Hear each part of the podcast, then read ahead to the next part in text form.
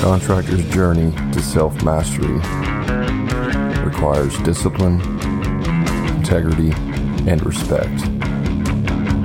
Welcome to Hammer and Grind.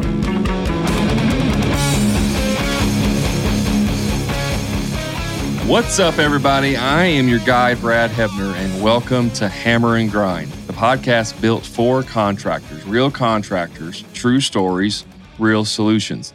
If this is your first time here, do us a favor and leave us a review, share it with another contractor.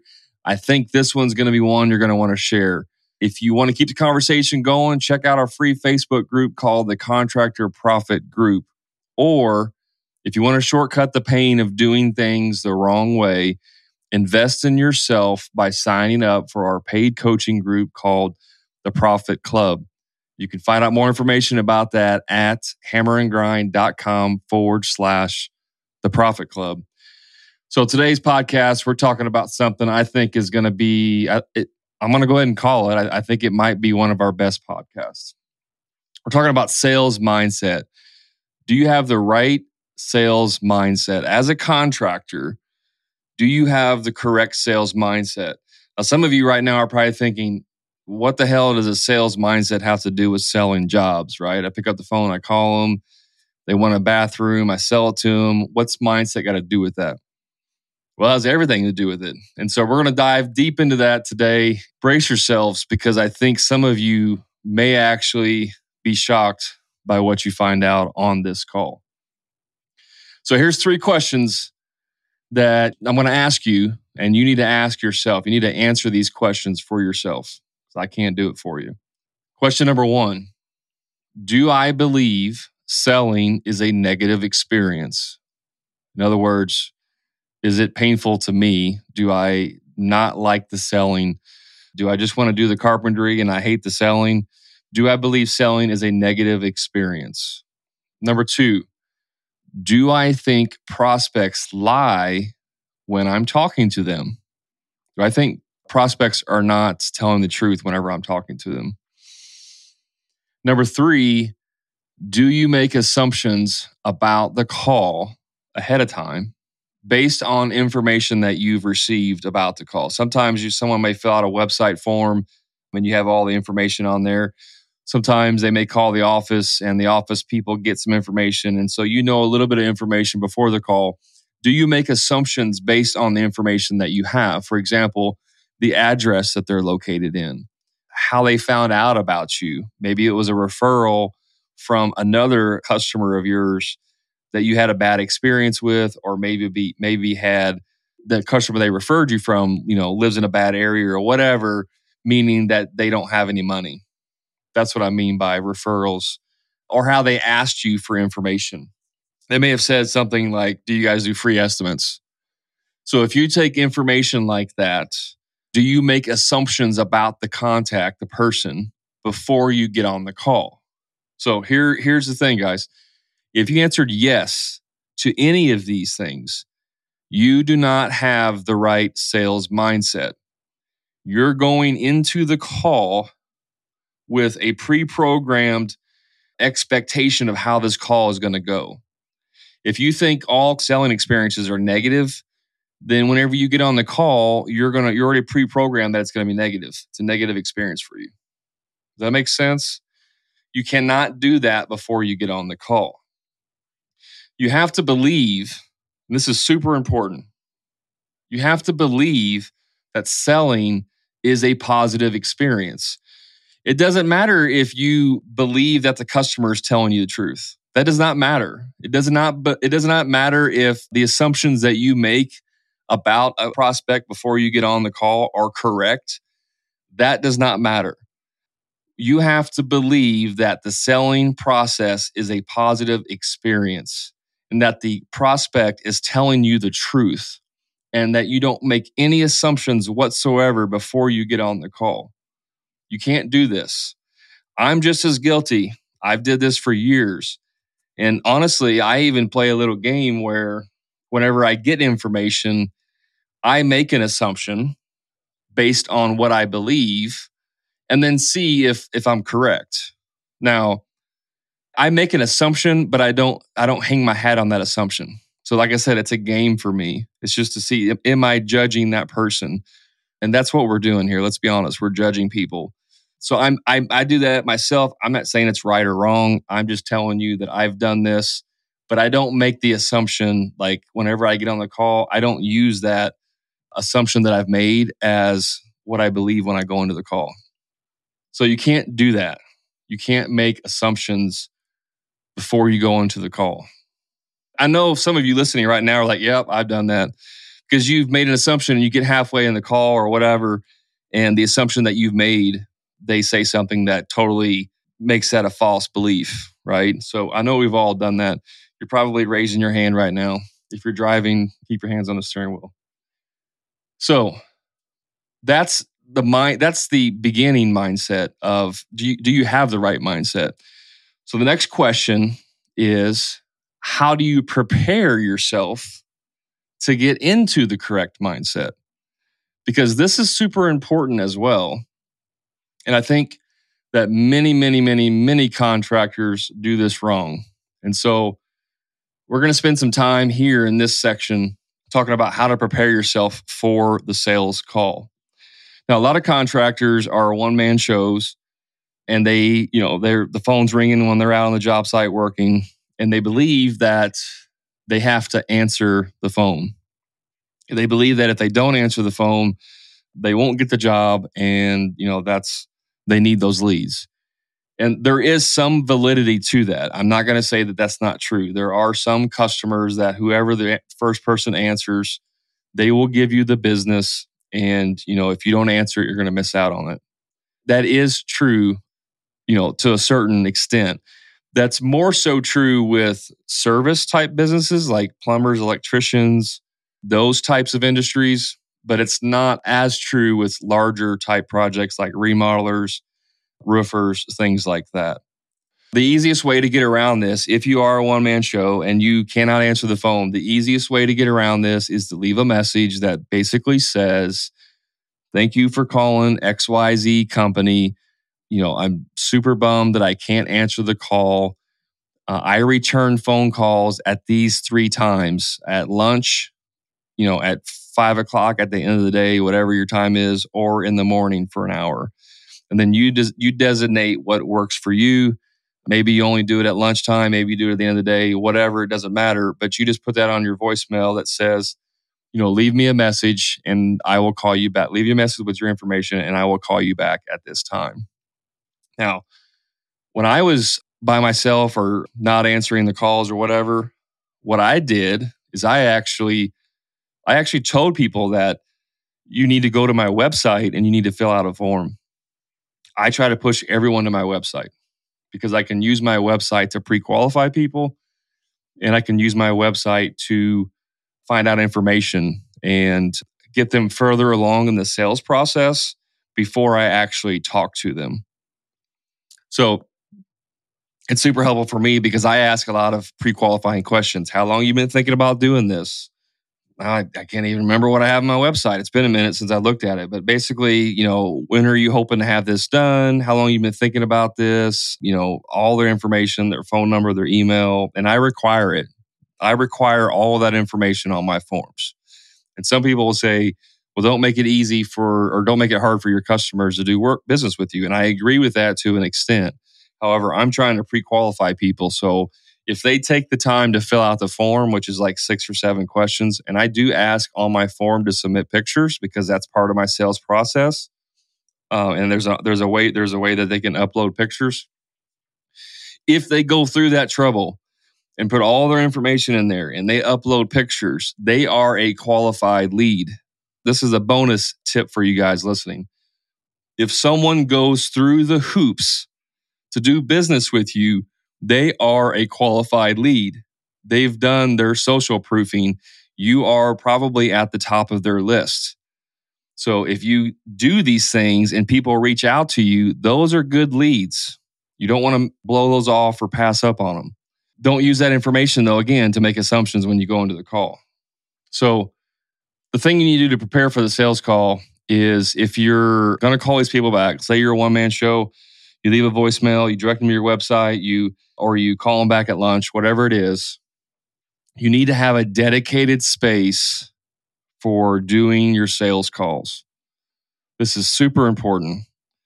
I can't, I mean, it, it blows my mind how some people, some contractors, will literally like be driving down the road and answer the phone and try to have a sales call while they're driving down the road. For one, it's not safe, even if it's hands free. Two, you can't possibly pay attention to what they're saying. It, it's just, it makes no sense whatsoever to answer the phone while you're driving. So you need to have a space designated for doing the sales call. If you work in the office, maybe you're a full-time salesman in your in your business. Maybe uh, you have, you know, you don't work out in the field. You have guys doing that, and and it, you know, so you do all the sales calls at your office. It doesn't matter where it's at. It can be in your vehicle if you do it at lunch. You just need to have a dedicated space for taking the sales call. There's lots of reasons why you do this. One is that you can have all of the information that you need or typically would need for your sales call. Say you're a gutter contractor and you have specific questions and forms that you use in the sales process. You could have those forms with you in the truck, right? If you're if you're out driving around doing those types of things, you can have those forms in your truck and now you have it, you know, with you. You don't want to leave your forms at the office and then try to do a call in the in the truck at lunch break and not have the information you need. So you need to have a space dedicated for that. If you have all the information there, it makes it so much easier so that you don't have to necessarily prepare as much before the call. If you have your, you know, maybe you have an iPad. I use a Remarkable 2 for note taking, and I have uh, PDFs that I have for my sales, my discovery calls, as we call them discovery calls, because that's what we're doing trying to discover what they want done. So I have all that information. Maybe you have an iPad, maybe you use a laptop, maybe you have a pen and notepad. It doesn't matter what it is. You have that information there so that when you're on the call, you can be on it. I mean, you can be at the top of your game. You're not in there, you know, on the call. Uh, hold, hold on. I'm sorry, Mr. Customer. Uh, yeah, let, let me grab my, you know, let me grab my paper here and I'm yeah, I just uh, I got to hold on one second. I need to find a pen too. Uh, just give me one second. Does that sound professional at all? No, it doesn't. It doesn't sound professional at all. So have your stuff together, okay? Also about like sounding professional in the call when you're like eh, driving down the road or if you take a sales call, you know, you if you're not ready for it, and you're like, someone calls you and you're like, yeah, uh, XYZ uh, construction. Uh, yeah, I'd like to get someone to uh, give us an estimate on a bathroom model. Okay. Um, yeah, we, we can do that. I was ready to walk out the door. Um, I, I got, I got about five minutes. Uh, yeah. How can we help you? Are you going to want to do business with someone like that? If you were calling a contractor or anything for that matter, and that's how they answered the phone and greeted you, is that somebody that you would want to do business with? I mean, I don't want to do business with that. I'm gonna I'm gonna tell you everything I want in my bathroom in five minutes. That's what you're expecting me to do. It's not gonna happen. It's not gonna happen at all. So if you're if you're doing that on the fly, that's how you come across to your customers, to your prospects. The other thing is about, you know, when you set up your sales call area where you're going to do your sales calls, you only take your sales calls and set up your sales calls for specific times. You don't just take them at randomly throughout the day. If you're working on doing payroll and your office manager is like, "Hey Brad, there's a sales call on line 2." I have to now switch from payroll mode into sales mode right? I'm I'm having to make that mental shift in my brain to be able to take that sales call. Now again, this is a little bit different for different industries.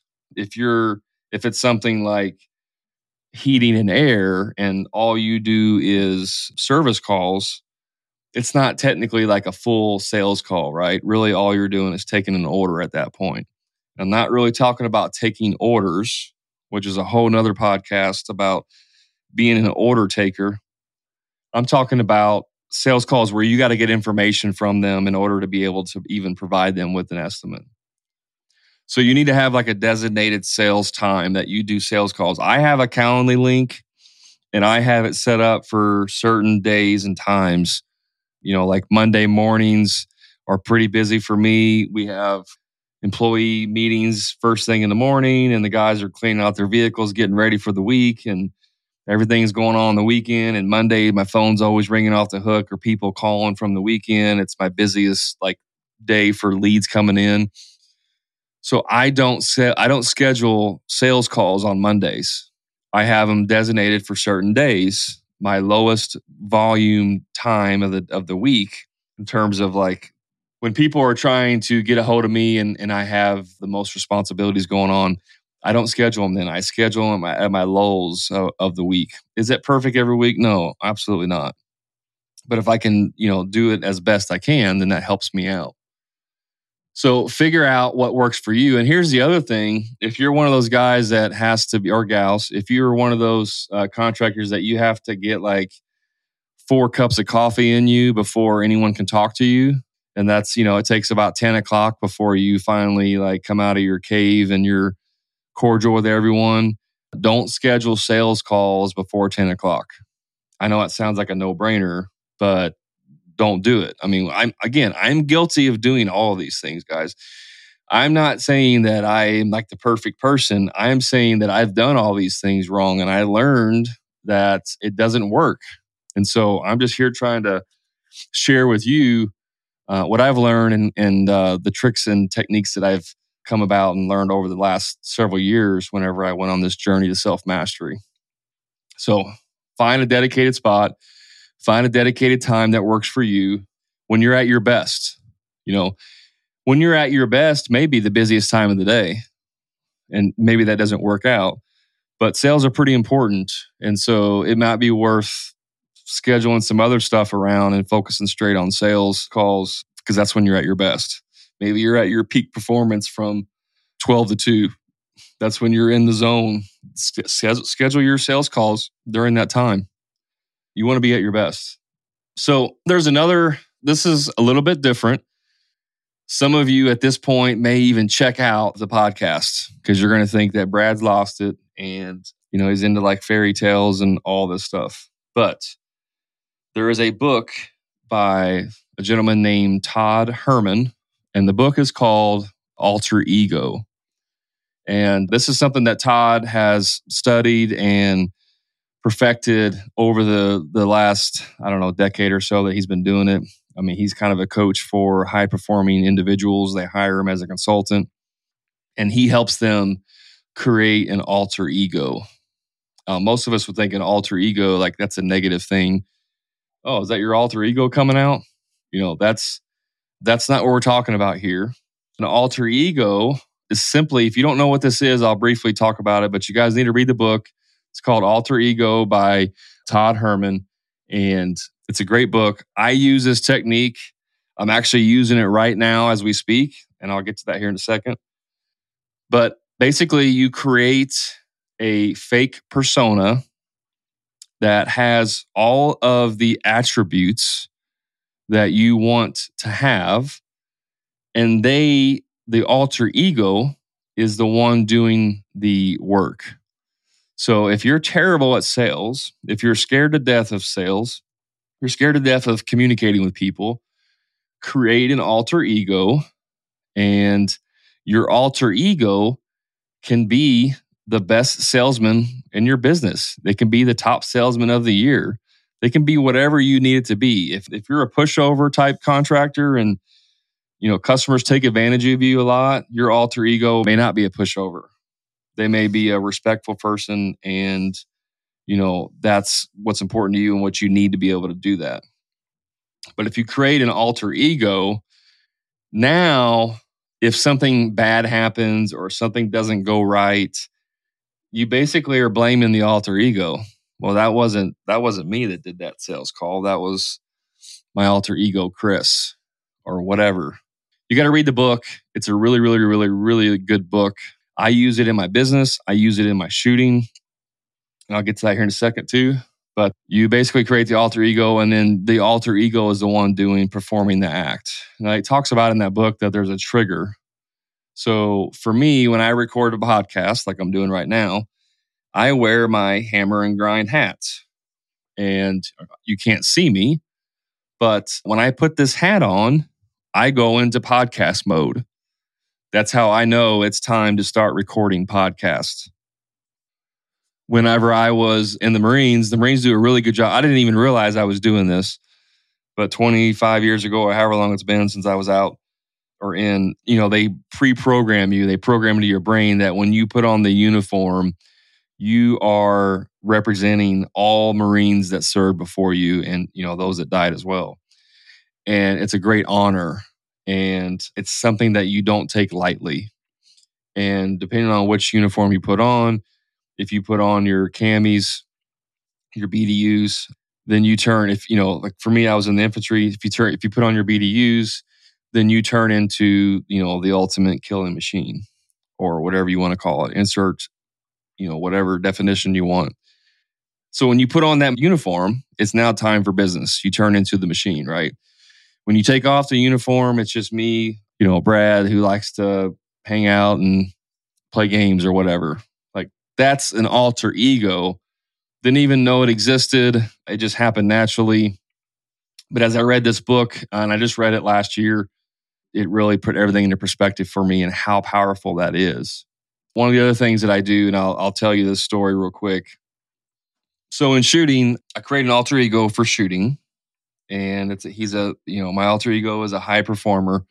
There's certain attributes that I you know want in that that alter ego, and so there is a very well known professional shooter, multi time national champion, world champion. Some of you listening may know who it is. Robert Vogel is his name. I actually went and got training from him one time, uh, spent a day at his home range. And um, so, a lot of things that he teaches I use in, in my shooting techniques, and uh, he he was part of my alter ego. The thing about alter egos is that it can be whatever you want. It's literally the, your imagination.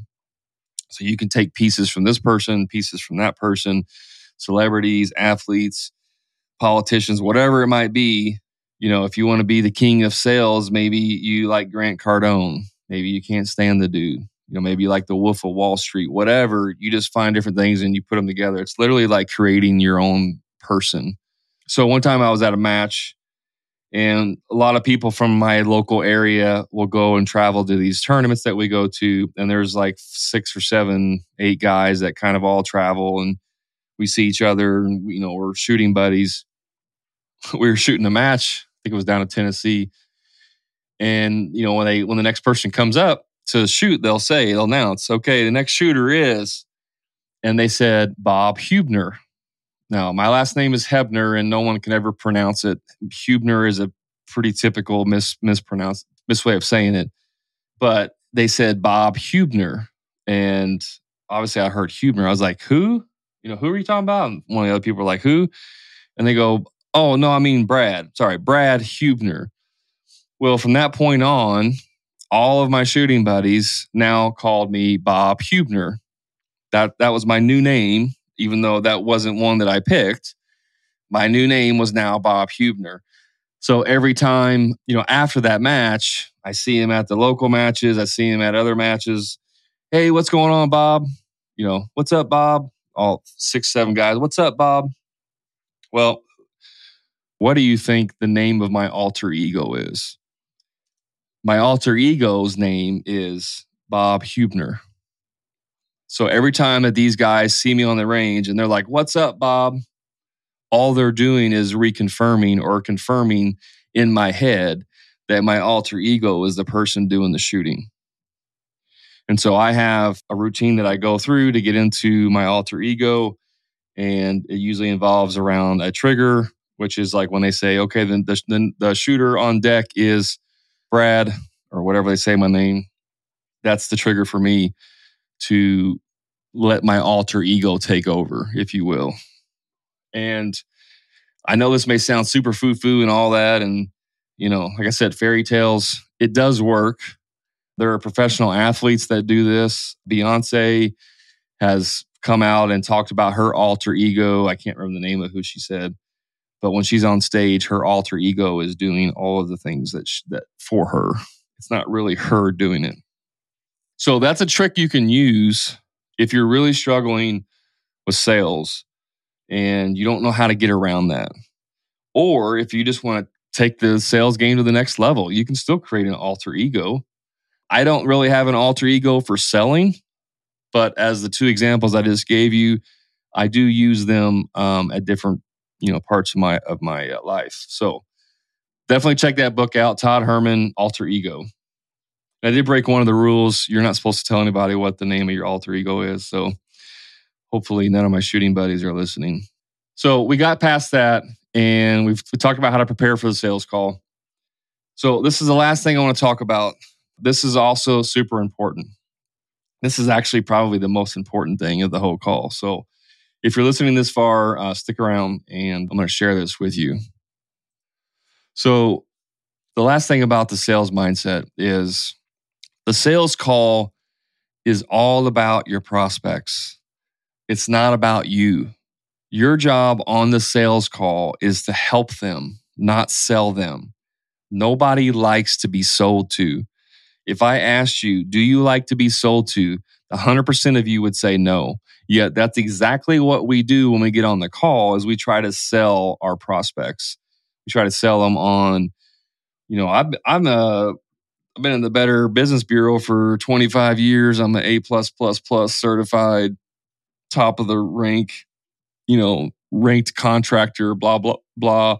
I'm on Houzz best, you know, best of Houzz for three years in a row, and then and I'm on Angie's list, uh, whatever they use, top picks, blah blah blah. Like that's what we do. We get on there, start puking our credentials, like it's awards and medals that we've won in the military or something. Nobody cares about you. Nobody cares about your business.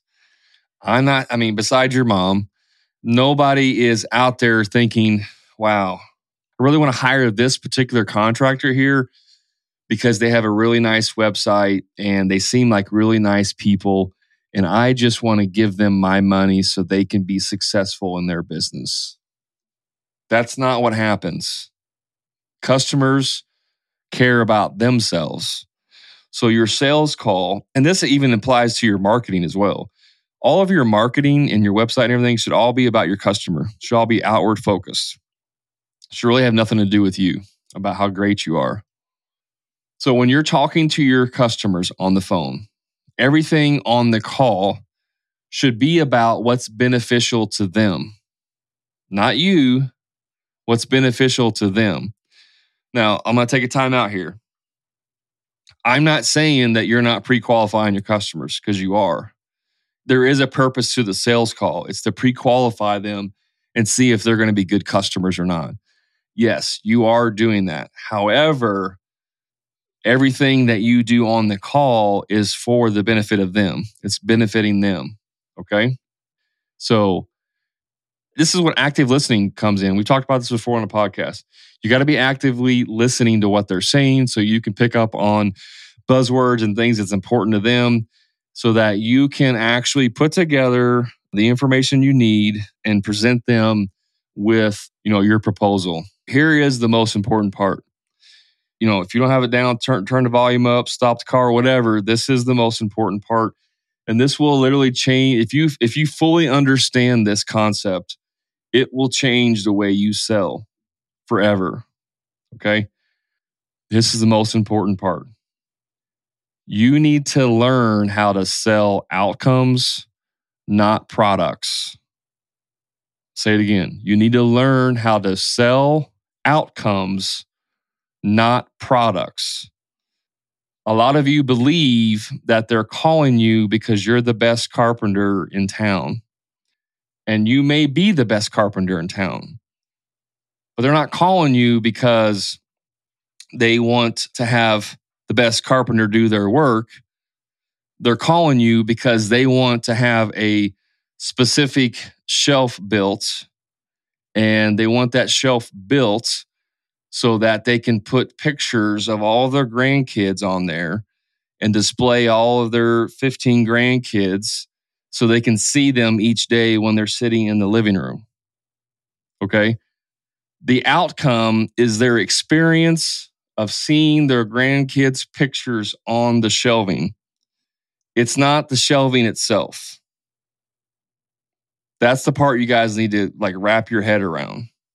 When someone calls you to have a bathroom remodel done, you're not selling a walk-in shower with a mosaic and vanity height cabinets and marble tops. That's not what you're selling. You're selling a place for the wife to escape. You're selling a an experience they had when they went on a vacation 3 years ago and they had this the most amazing time. And they had this hotel they stayed at had this very specific shower with a rain head and body jets and all this stuff. And they loved it when they were there. And now they want to recreate that shower in their bathroom. But they're not recreating the shower they're recreating the experience the memories that they had when they were on that vacation and so when you guys can start wrapping your head around outcomes, not products, then you can be unstoppable in sales. One more time. You need to learn how to sell outcomes, not products. All right. It's not about the tile. It's not about the shingle, the color of the shingle. And, and don't get me wrong, there are some things that are very basic. You know, you're not going to sell a huge outcome if you're putting gutters on, right? But there are some outcome because if your gutters leak and they leak in the basement, cause water damage and all kinds of thousands and tens of thousands of dollars, like the outcome you're selling with gutters is uh, peace of mind, right? That you're you're not going to get water in your basement, blah blah blah blah, so on and so on. So there are some outcomes to these things. It's just some are going to be more elaborate, and it's typically with your higher dollar type projects big backyard landscaping, ponds, you know, pools, decks, bathrooms, kitchens, stuff like that. But when you learn how to sell outcomes and not products, you will take your game to the next level. So I want to end the podcast right here. My last thing is audit your mindset. Go back and listen again to the very beginning. Listen to the three questions that I asked you if you said yes to any of those, you need to audit it and you need to change that. Okay. Guys, I appreciate you listening today. That's all I got this time. Check us out on all of our social platforms, including TikTok. That's pretty much where we're active right now. It's super hot. But on all the other platforms, it's Hammer and Grind Podcast. You can find us there. Until next time, guys, be your best you.